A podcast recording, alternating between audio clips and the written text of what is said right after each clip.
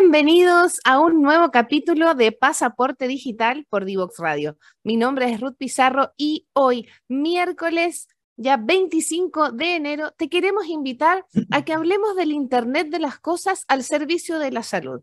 Porque como hemos conversado, ¿cierto?, en otros capítulos, la tecnología 5G permite la comunicación directa y en el tiempo real, ¿cierto?, con múltiples sensores y dispositivos, lo que se conoce como el Internet de las Cosas o el IoT por su sigla en inglés, Internet of Things. Gracias a esta tecnología ha surgido soluciones basadas en el 5G, que se han aplicado en diversas industrias impactándolas positivamente. Y obviamente entre ellas está la salud. Y para conocer más acerca de las soluciones que trae el Internet de las Cosas en relación con los cuidados del paciente, así como con tareas también que otorgan un soporte a ese trabajo, estaremos conversando después de nuestra pausa comercial con Fernando Moreno. Él es fundador y CEO de Health Tracker Analytics. Por ende, el sello que vas a ganar hoy en tu pasaporte digital va a ser porque vamos a conversar sobre el Internet de las Cosas al servicio de la salud. Así que no te vayas, que vamos a nuestra primera pausa comercial y a la vuelta te esperamos con Fernando para entrar de lleno en el tema. No te vayas. Divoxradio.com Tecnología, innovación y ciencia. A un solo clic. Divoxradio.com.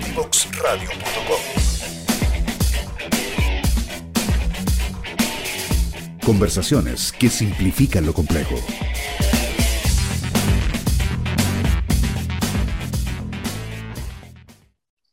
Ya estamos de vuelta aquí en Pasaporte Digital por Divox Radio. Hoy vamos a hablar, ¿cierto?, de la tecnología del Internet de las Cosas y cómo se compromete y cómo colabora, ¿cierto?, con las mejoras de los servicios de salud. Y es para eso que hoy nos acompaña Fernando Moreno, él es founder y CEO de Health Tracker Analytics. Bienvenido a Pasaporte Digital, Fernando. Muchas gracias, Ruth, por la invitación. Feliz de estar contigo esta tarde. Muchas gracias por venir a conversar con nosotros, porque nosotros en Pasaporte Digital llevamos varios capítulos conversando de la importancia de la conectividad, ¿cierto? Del 5G, que va más allá de un tema de que sea más rápido el Internet, sino que hemos hablado de las coberturas y de lo que significa tener más accesibilidad, ¿cierto? Pero además hemos hablado del Internet de las cosas y esta maravillosa... Em, posibilidad que tenemos de que la tecnología y los requerimientos se vayan uniendo, ¿cierto? Y ya estemos como esas películas que veíamos cuando éramos más pequeños, que el futuro está pasando ahora. Es por eso que nosotros queremos escuchar tu testimonio tal como, no solamente por tu pregrado, ¿cierto? Tus posgrados, etcétera, sino como fundador y CEO, ¿cierto? De Health Tracker Analytics. Para llegar ahí, nos gustaría que te tomes el micrófono y nos cuentes un poco de ti, qué estudiaste, eh, sabemos por tu LinkedIn que tienes un vasto recorrido, ¿cierto?, en el mundo de la salud, trabajaste en algunas, eh, en ISAPRES, en algunas corporaciones, ¿cierto?, relacionadas. ¿Y cómo llegaste a ser eh, CEO y obviamente fundador de esta, de esta nueva empresa que viene a colaborar, ¿cierto?, a las mejoras? Y después para que entremos en, tema, ¿dale? Así que ahora cuéntanos un poco de ti y de cómo llegaste a, a este gran camino. Bueno, fue un viaje en el tiempo. Viaje en el tiempo el año 2012 más o menos.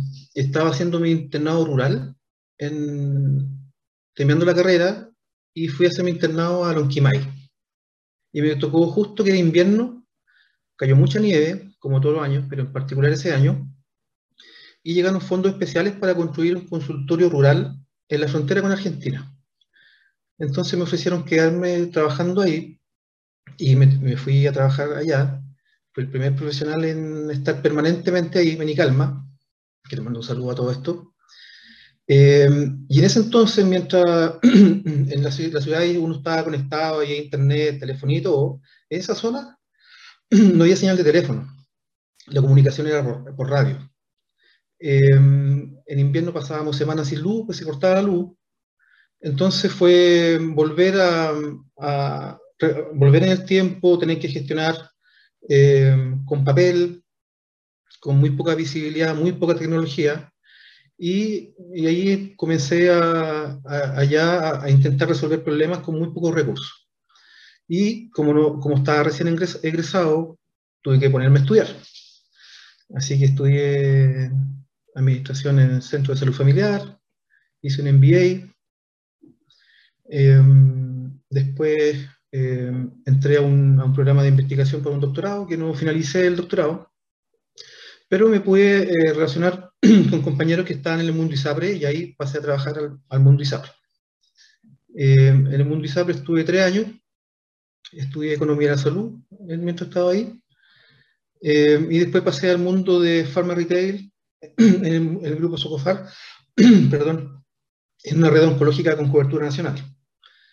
Eh, y ahí me fui dando cuenta que siempre los datos y la tecnología eran parte de mi, gestión, pero necesitaba estructurar de mejor forma los proyectos eh, y por eso que entré a hacer un magíster en innovación en la católica. Eh, pensando en un desarrollo de innovación corporativa. pero la pandemia lo cambió todo eh, y vi oportunidades que el mundo requería mucha más, velocidad que la, que la, velocidad del mundo corporativo eh, y decidí eh, salir del mundo corporativo y, formar la empresa. ¿En qué? En ir a resolver todos esos problemas con los que yo me encontré a lo largo de, de mi año de ejercicio profesional. Y obviamente apoyándome en, en, un excelente equipo de ingenieros, de programadores, etc. Eso.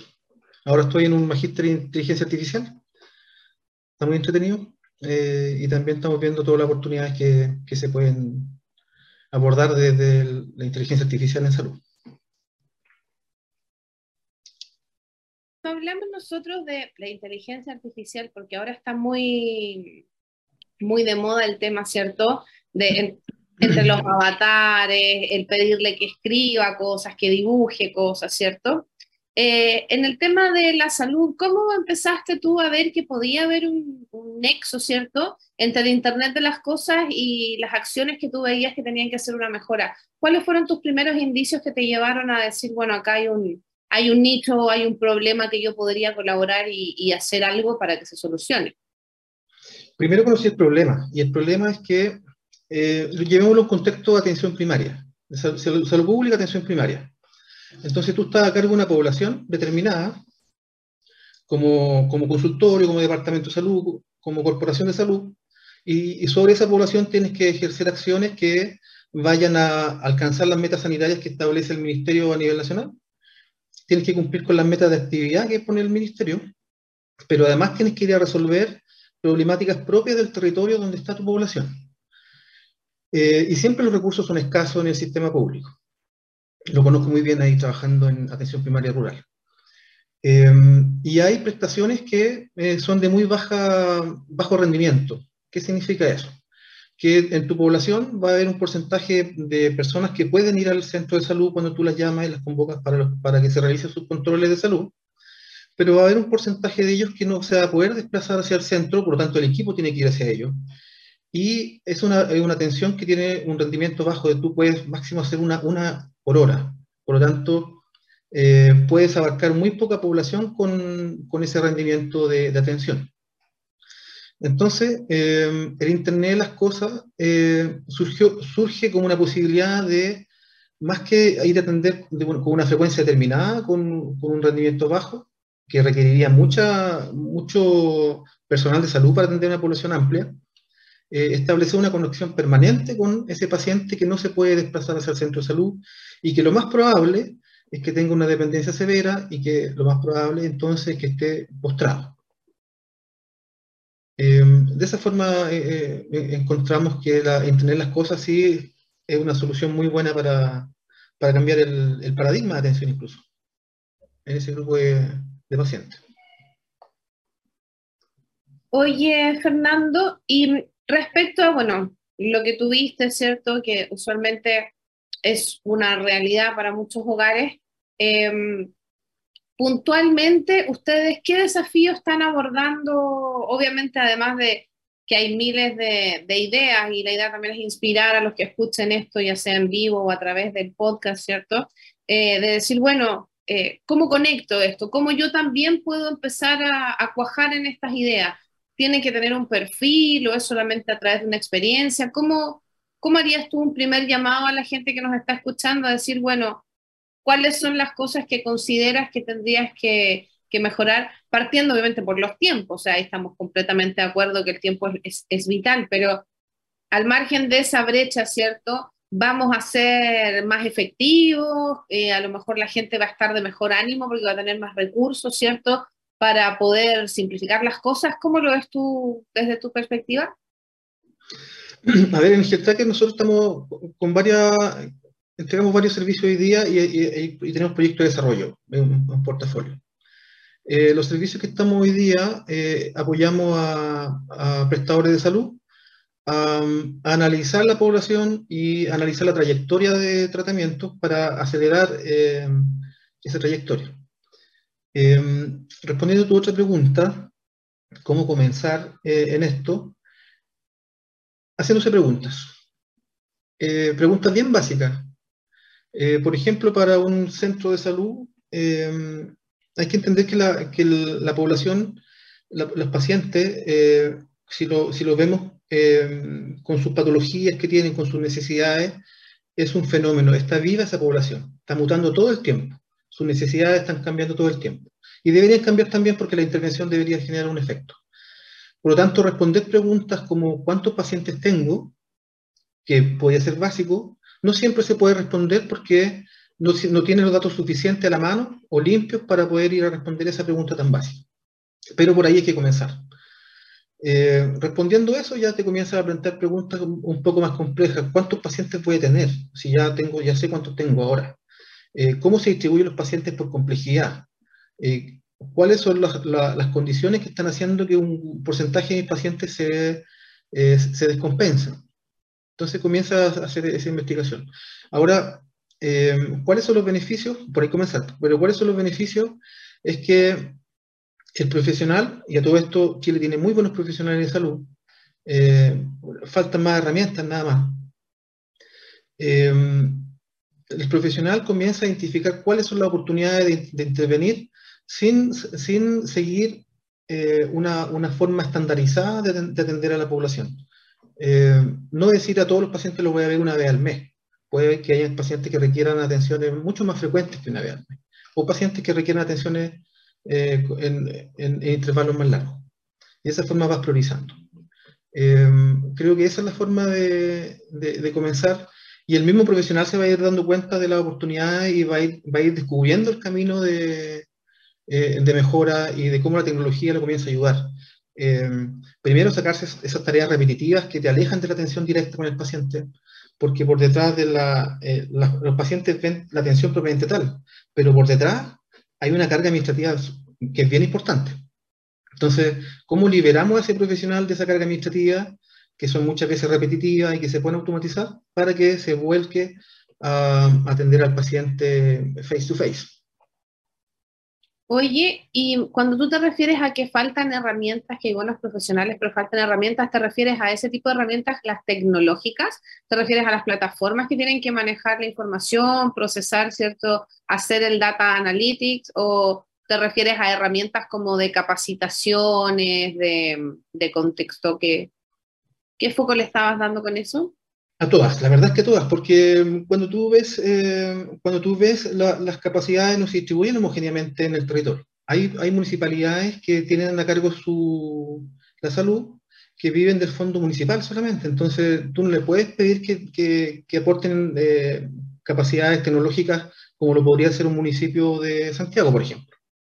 Eh, o que están muy alejados de, de, de, los temas que hoy día están, están mostrando mayores ventajas.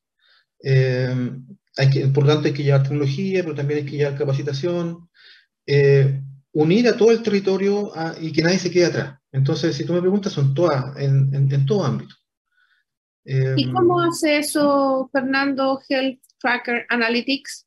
Cruza todas estas, estas líneas de información, hace una trenza de información, ocupan ciencia de datos. Cuéntanos un poco cómo ustedes todo este mar de posibilidades lo canalizan, ¿cierto? A través de, los servicios de ustedes.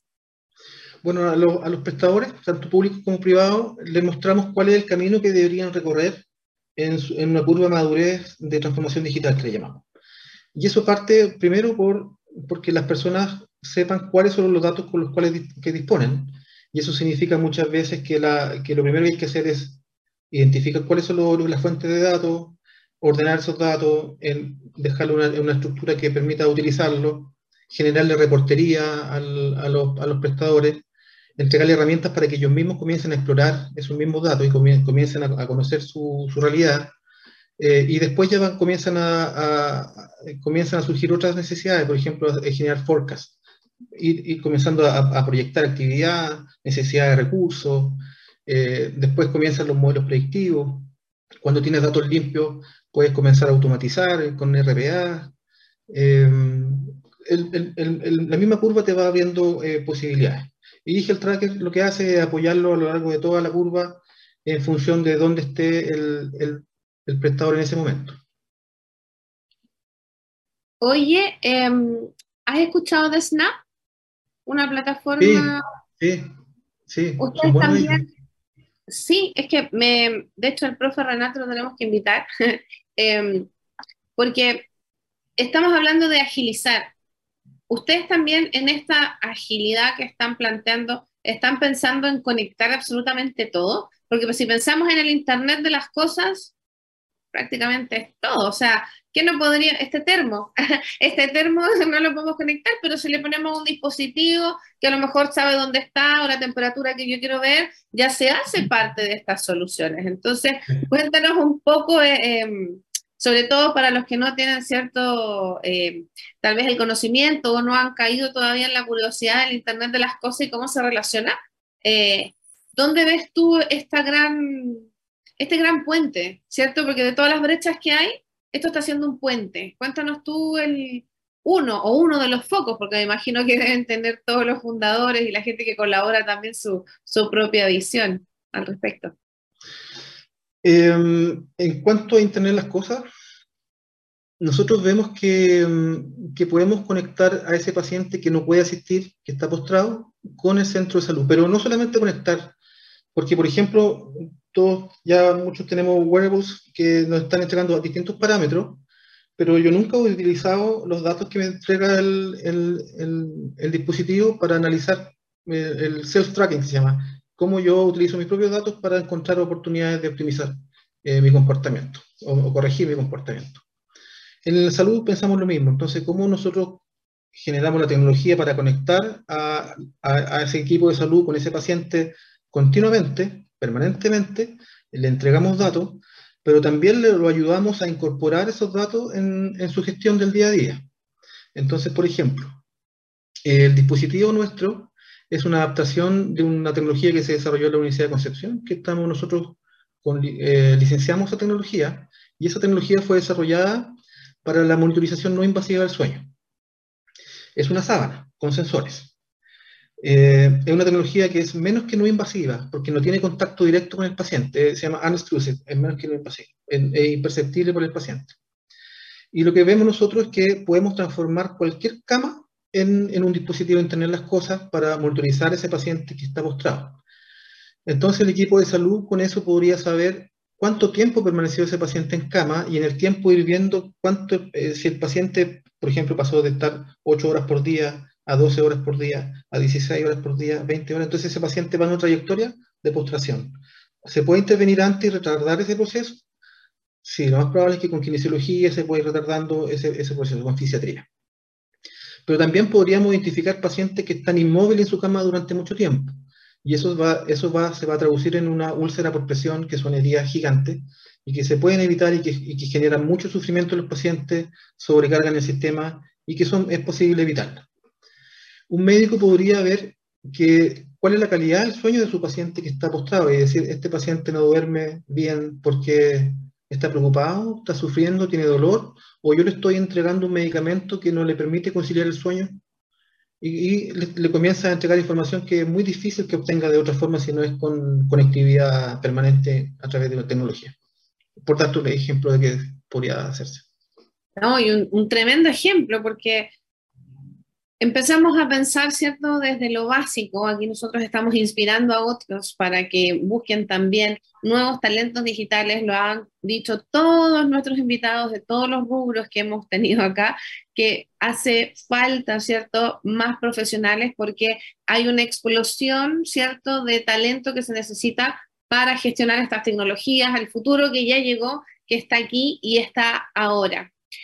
Se nos pasó volando el primer bloque. Si tú recién te vienes sumando, ¿cierto? A nuestra sintonía, estamos hablando de qué se trata, ¿cierto? Cómo el Internet de las Cosas puede mejorar, ¿cierto? Los sistemas de salud. Para eso nos acompaña Fernando Moreno, ¿cierto? Fundador y CEO de Health Tracker Analytics.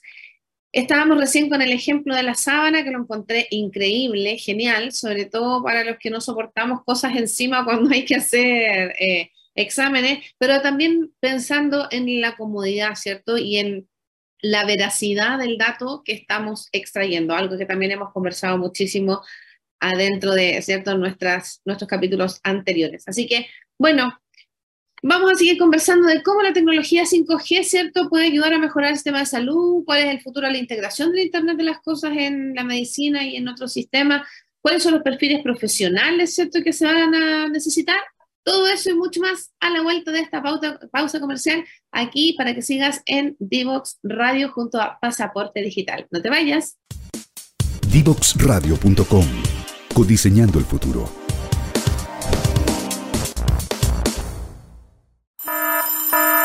Ya comienza un nuevo programa en Divoxradio.com Ya estamos de vuelta aquí en Pasaporte Digital por Divox Radio. Estamos conversando con Fernando Moreno, él es fundador y CEO de Health Tracker Analytics.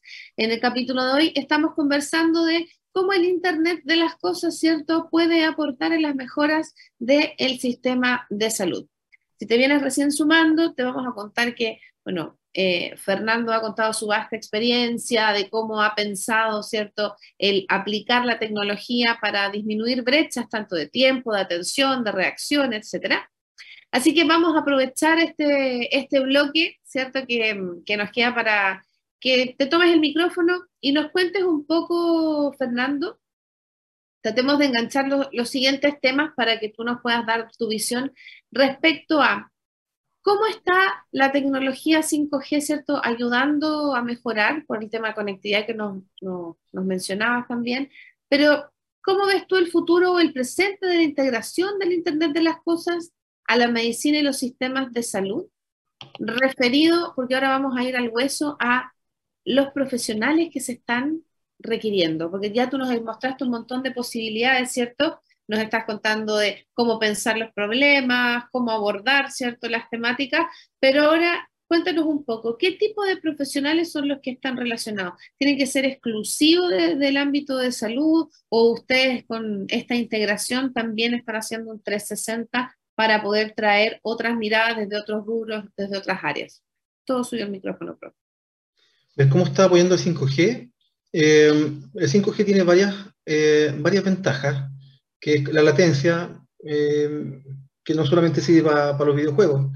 Eh, ponte el escenario que estamos monitorizando un paciente, un adulto mayor, que vive con un cuidador en la casa, eh, y si somos capaces de detectar caída, quizás no entremos nosotros antes que esa persona se cayó, antes que el cuidador que está en la otra habitación. por lo tanto, le podríamos alertar desde, la conexión, oye, la persona se cayó eso se podría hacer con, la, latencia. Pero también se podrían hacer cirugías robóticas con un, especialista conectado en otro país. Eh, eso también lo permite 5G. Eh, para nosotros 5G eh, nos permite, en esto que estamos haciendo de Internet las cosas, conectar mayores sensores sin que se, sature la señal, como sí puede pasar con el Wi-Fi, por ejemplo tiene, una capacidad que, nosotros vemos que si seguimos integrando eh, sensorización en, el ámbito domiciliario, en algún momento nos quedamos fuera. El, 5G permite, nos, da un ancho de banda mucho más, amplio para, hacer eso. ¿Qué es lo que viene, creo yo? Es que todo se comienza a conectar, que comiencen a surgir los estándares que unifiquen todos los dispositivos. Lo que está haciendo el SENS también es súper importante de la interoperabilidad en salud, de que los datos conversen entre distintos actores. y que ya comencemos a utilizar los datos, porque hay, mucho, hay muchos, muchos dispositivos que están viendo datos continuamente, pero que no le estamos dando uso a esos datos. Entonces tenemos que comenzar ya a decir, no solamente yo tengo un dispositivo que está conectado todo el tiempo, sino este, este set de datos me está ayudando a resolver X problema, hacer la bajada a, lo concreto. Eh, con respecto a los profesionales, nosotros tenemos un, en, nuestro equipo trabajan profesionales de salud porque hacen la, conexión con, con, con, el, ámbito, pero también hay ingenieros biomédicos, eh, hay ingenieros estadísticos, eh, hay que desarrollar electrónica, hay ingeniería que se encarga de, de, los, modelos, de, las redes neuronales. Eh, hay perfiles también que tienen que apoyar en visualización, que es súper importante que para, la, ingeniería que, la consola te muestre el dato es suficiente pero para el consumidor, para el, usuario de, de, esa información, hay que entregar la información de manera amigable. Entonces también hay perfiles que tienen que ayudar en eso en, la, interfaz. Em, eso, pero también eh, esto abre oportunidades de, comenzar a explorar ahora el asunto desde el punto de vista del paciente. Porque, por ejemplo, nosotros analizamos, analizamos las trayectorias desde el punto de vista del prestador, que no se formen cuellos de botella y todo, pero hay que comenzar a analizar la trayectoria desde el punto de vista del paciente. Eh, ¿Cómo mejoramos su experiencia, por ejemplo? Y, ocupamos la tecnología para ir en función de eso. Eh, ¿Cómo eh, ocupamos la tecnología para identificar oportunidades de generación de ahorros por economía de escala? porque como las necesidades van cambiando, lo más probable es que en una farmacia, en una parte, esté sobrando ciertos principios activos que son los mismos que faltan en la farmacia al lado, hablando a, a nivel de establecimiento de salud. Eh, eso, entonces, no sé si respondí la pregunta. Sí, todas y muy ordenado, profe, hay un... se nota que es muy metodológico, que también es una forma, em, yo creo, de obtener un resultado concreto, ¿cierto? El tener una metodología, el tener una forma de hacer las cosas para poder ir midiéndolas.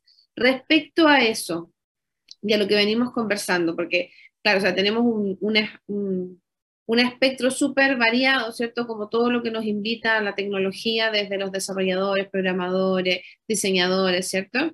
Pero en la parte de las habilidades blandas, el Internet de las cosas y su automatización o su implementación solo se va a preocupar de que hagamos menos tareas o también viene preocupado de ir midiendo la emocionalidad que tenemos al trabajar se lo pregunto porque cuando hablamos del Internet de las cosas y hablamos de todo, suena como un mundo muy de máquinas, como que no vamos a necesitar a los humanos. Entonces también hay que desmitificar un poco esa parte, ¿cierto? En cuanto a que, claro, las máquinas van a hacer trabajos iterativos y cosas que estamos perdiendo el tiempo. Y aquí la idea es que los profesionales tengan mayor tiempo para analizar estos datos que van a ser más certeros en vez de perder ese tiempo. Pero desde la mirada de lo que estamos conversando, ustedes como Health Tracker Analytics, porque obviamente ustedes van a estar ahí en cada movimiento, va a ser un dato, ¿cierto? Todo va a estar ahí bien, definido. Y ese dato, el del cuidado de las personas, el de cómo impacta esta tecnología, ¿cierto? Que está para el cuidado de las personas, pero que tiene que llegar a adaptarse a personas que aprendan a usarla, a entenderla. Es un proceso largo. Entonces, ¿Viene pensada la parte emocional también ahí? ¿O eso es algo que lo tienen pensado muy, muy a futuro? No, mira, justamente es parte de, de, las validaciones que estamos haciendo hoy día con el, con el desarrollo y la adaptación del dispositivo. Estamos, estamos justamente evaluando materiales, porque fue diseñado para un tiempo breve, pero también estamos evaluando eh, la percepción del paciente, si la tecnología, la instalación, por ejemplo, es amigable para el profesional de salud, para que no tenga que, existir un ingeniero que vaya a instalar el dispositivo. Em, y también hay un punto súper relevante y es que eh, eh, esto también sirve para ir evaluando eh, cómo está el cuidador, no solamente el paciente.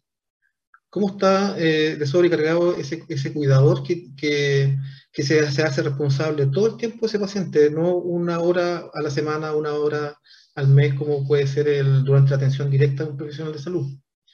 Entonces, sí, pues el, el dato, el dato tiene que cobrar sentido y el sentido se lo da a las personas. Eh, no solamente que el, que el, dato te ayude a, que la tecnología te ayude a liberar tiempo para no estar haciendo una tarea mecánica y analizar, también te permite, al profesional de salud le permite liberar ese tiempo eh, para ir y sentarse con el paciente a conversar eh, sobre, sobre eh, la situación con la cual el paciente se, se, sentó contigo. Yo, por ejemplo, trabajé cinco años en mi calma, por lo tanto, conocí, niños que los conocí en la guatita, ¿cachai? Eh, acompañé a la persona, tuve el privilegio de acompañar a la, persona durante toda su gestación. Pero la, mujer cuando se sienta contigo no siempre es la misma. Eh, siempre, algunas veces se sienta contigo el sostén de la casa, que tiene preocupaciones que tienen que ver con la familia. Algunas veces se sienta con preocupaciones que tienen que ver del punto reproductivo o de repente se sienta contigo a, entregarte información de, de, mm, de, traumas que arrastra desde la infancia, ponte tú.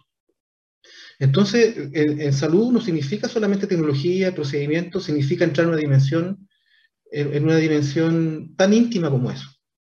Eh, a ese nivel se, hace la, se ocurre la, la salud en, la, en, las comunidades. Y, y hay, hay, que liberar a los, a los profesionales para que tengan el tiempo de entrar en esa dimensión como dice un profesor de, de, blockchain, es un deep dive, es como bucear profundo. Hay que liberar al profesional para que bucee profundo, encontrar el problema y para plantear soluciones. Acompañar a esa persona en sus propias soluciones. Eso. Oye, cuéntanos una cosa, Fernando. ¿Existe ahora o tú tienes contacto con algún tipo de ecosistema que permita hablar de esto? Supongamos que nos está escuchando algún joven o jovencita, ¿cierto? Que están ahí y dicen, oye, yo veo tal requerimiento o en mi familia, ¿cierto? Se da el caso de que hay un adulto mayor o tal vez una persona con cierto grado de discapacidad que requiere un cuidador o de atenciones especiales y se han dado cuenta de que hay cosas que podrían incorporar. ¿Cómo sería el camino, ¿cierto? Que tú podrías recomendar para esas personas de decir, bueno, infórmate o toca esta puerta? ¿Cómo sería para alguien que quiere emprender tal vez con una solución? Tal vez no para comercializarla, pero por, lo menos para que sea viable esta idea y, esta cercanía, insisto, a, a, cortar brechas de problemas que son cotidianos y que, tal como decías tú, no son visibles todo el tiempo, sino que cuando ya nos afectan de cerca es cuando reaccionamos. Y la idea, se entiende con esto, es que tengamos capacidad de reacción antes de que sea un tremendo problema. Sí. Mira, nosotros lo relacionamos con el ecosistema de, del Centro de Innovación de la Universidad Católica, que nos han apoyado un montón. Eh, también con la OTL de la UDEC de Concepción, porque con ellos estamos haciendo el licenciamiento. Y también una buena instancia donde se pueden, eh, pueden encontrar eh, oportunidades para plantear inquietudes eh, y soluciones. Eh, es la, la, Municipalidad de Providencia, tiene el hub de, el hub de innovación de Providencia. Es súper bueno. Hay un, equipo excelente ahí que con seguridad, con las manos al fuego, que van a apoyar a, quien necesite plantear algún problema o solución. Eh, estamos también comenzando a trabajar con municipalidades eh, por tanto, los mismos equipos también comienzan a levantar eh, soluciones. Oye, ¿sabes que esta tarea eh, me quita mucho tiempo y no yo creo que no me aporta tanto valor? Entonces, también los equipos van, van planteando soluciones. También nos pueden buscar en, en redes como Health Tracker. También trabajamos harto de la mano con Red Salud, con el Instituto del Cáncer de Red Salud, eh, con atención domiciliaria, que es una empresa hermana eh, y que ve la parte asistencial. Eso.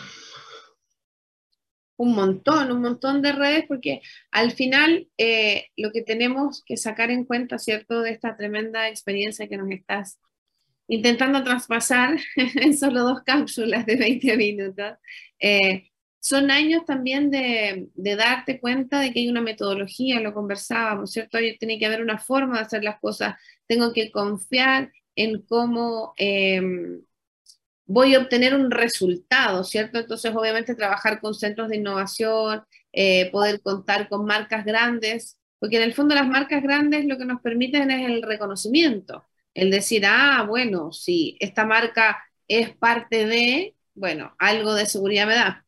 Ya sabemos que hay casos para todo, ¿no?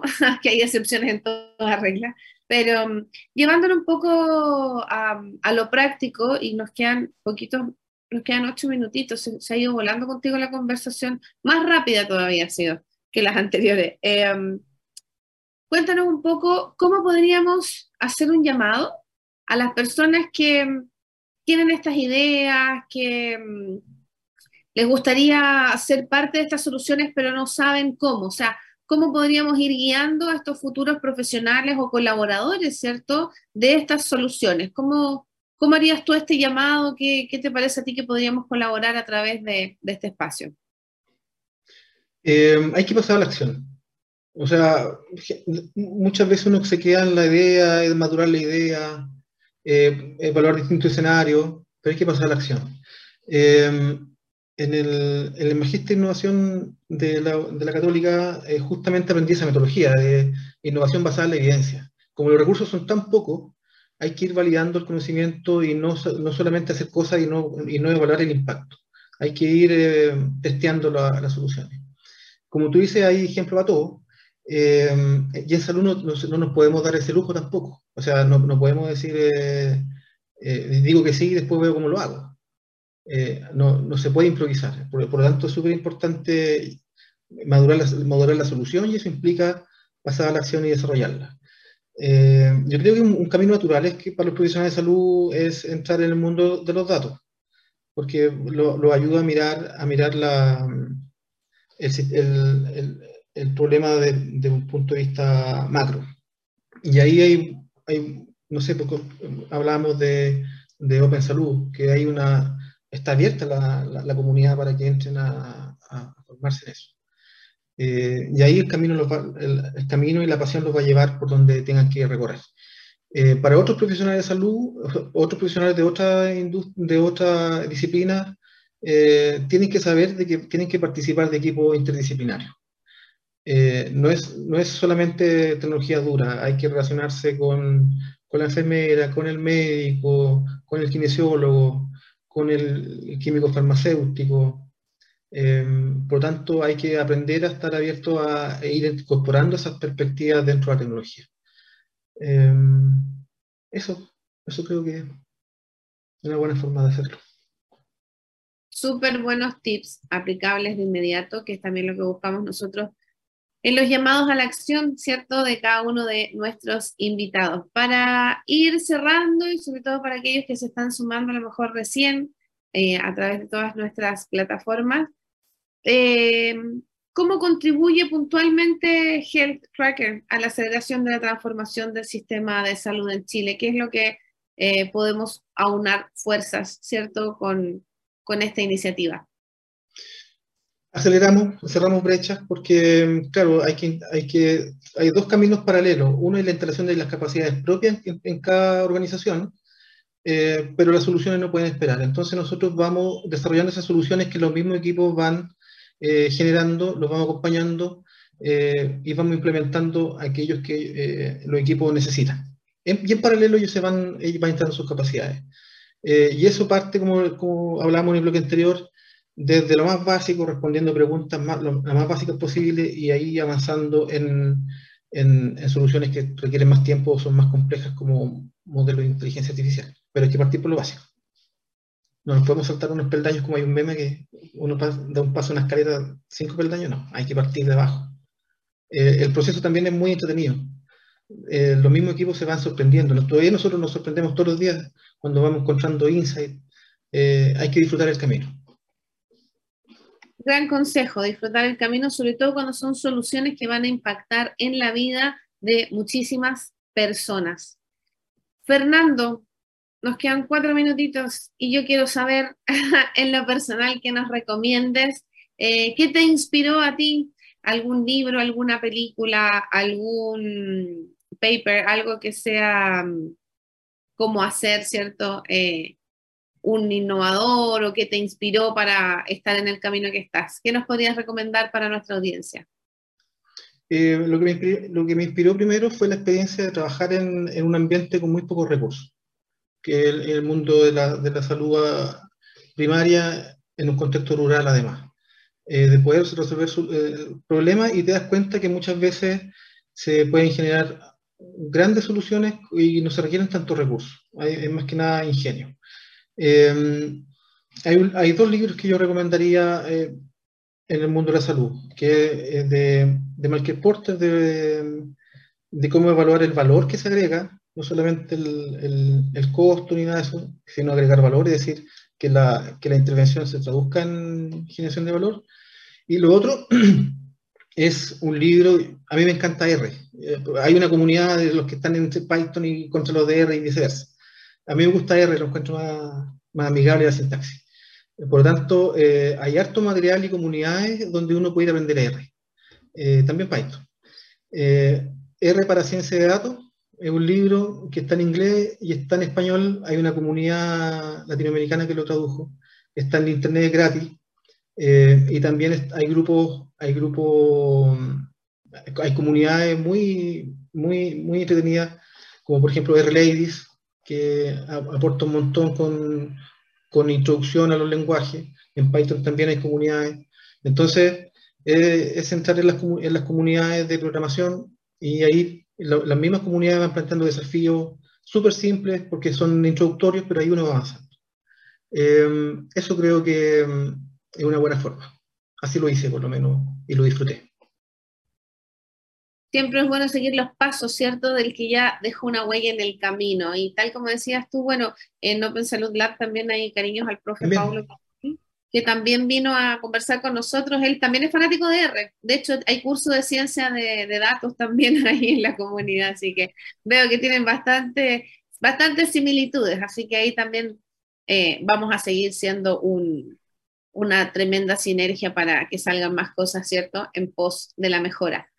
Nos queda el último minutito, así que me gustaría darte las gracias, Fernando Moreno, SEO y Health Tracker eh, en Health Tracker Analytics. Me gustaría que cerraras con unas palabras para toda nuestra audiencia de Pasaporte Digital. Eh, mucho, eh, aprovecho de agradecerte nuevamente la invitación. Eh, es un espacio que disfruté mucho. También me está sirviendo para poder conocer los distintos actores que están haciendo innovación en, en Chile y en Latinoamérica.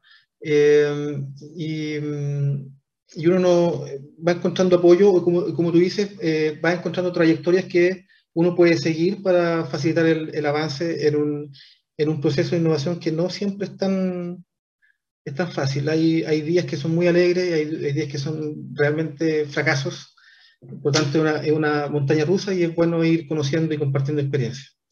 Así que nuevamente muchas gracias y lo invito a seguir Health Tracker en las redes sociales, porque tengo un equipo increíble que está haciendo cosas y mostrando todo el tiempo los avances. Así es, los seguiremos, ya lo seguimos también a través de LinkedIn a Fernando Moreno, founder y CEO de Health Tracker Analytics. Y ustedes no se vayan porque nos queda la última, última parte de este último capítulo antes de entrar a un receso de verano. Así que no te vayas, que ya nos queda el último, como se dice en Mapungún, pichintún de pasaporte digital. Ya volvemos. Radio.com Tecnología, innovación y ciencia. A un solo clic. Divoxradio.com.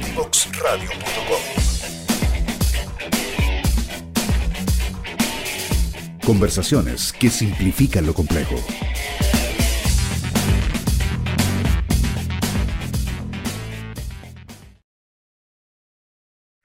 Ya estamos de vuelta en el último bloque de Pasaporte Digital por Divox Radio. Hoy conversamos con Fernando Moreno, el fundador y CEO de Health Tracker Analytics. ¿Qué aprendimos hoy? Como la tecnología 5G no solamente es mayor velocidad para tener mayor descarga o para poder jugar, sino que es mayor conectividad, ¿cierto?, a través de todo el territorio nacional. el futuro de la integración, ¿cierto? Del Internet de las Cosas en la medicina, en los sistemas de salud, las posibilidades que hay, los profesionales que se requieren. Así que toda esa información quedó aquí para ti en formato de podcast. ¿Te gustó el capítulo? ¿Lo quieres comentar? ¿Lo quieres volver a escuchar? ¿Quieres compartirlo, cierto, con alguien que te resuene y tengas afinidad? Aquí te dejamos todas nuestras redes sociales para que nos puedas seguir tanto en Facebook, Instagram y Twitter, LinkedIn, YouTube y para que nos escuches en formato podcast a través de SoundCloud y Spotify. Mi nombre es Ruth Pizarro, te mando un abrazo enorme. Nuestra radio entra en un pequeño receso de febrero, pero nos vemos en marzo para seguir con los dos últimos capítulos de esta temporada de Pasaporte Digital por Divox Radio. Un abrazo grande y atentos que en febrero estaremos repitiendo de manera especial algunos capítulos. Besito grande y que tengas buen febrero. Chao, chao.